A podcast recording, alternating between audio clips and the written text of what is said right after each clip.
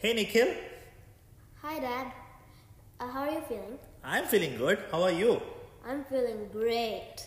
How do you feel about making your first podcast? Excited. Excited, that's so good.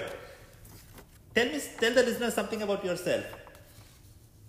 I am nine years old and I live with my parents in San Jose, California. I have always loved to travel, whether a couple of miles away or a continent away. Cool.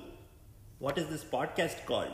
This podcast is called Family Trippings, a show dedicated to help you enjoy enjoy the perfect vacation. Awesome.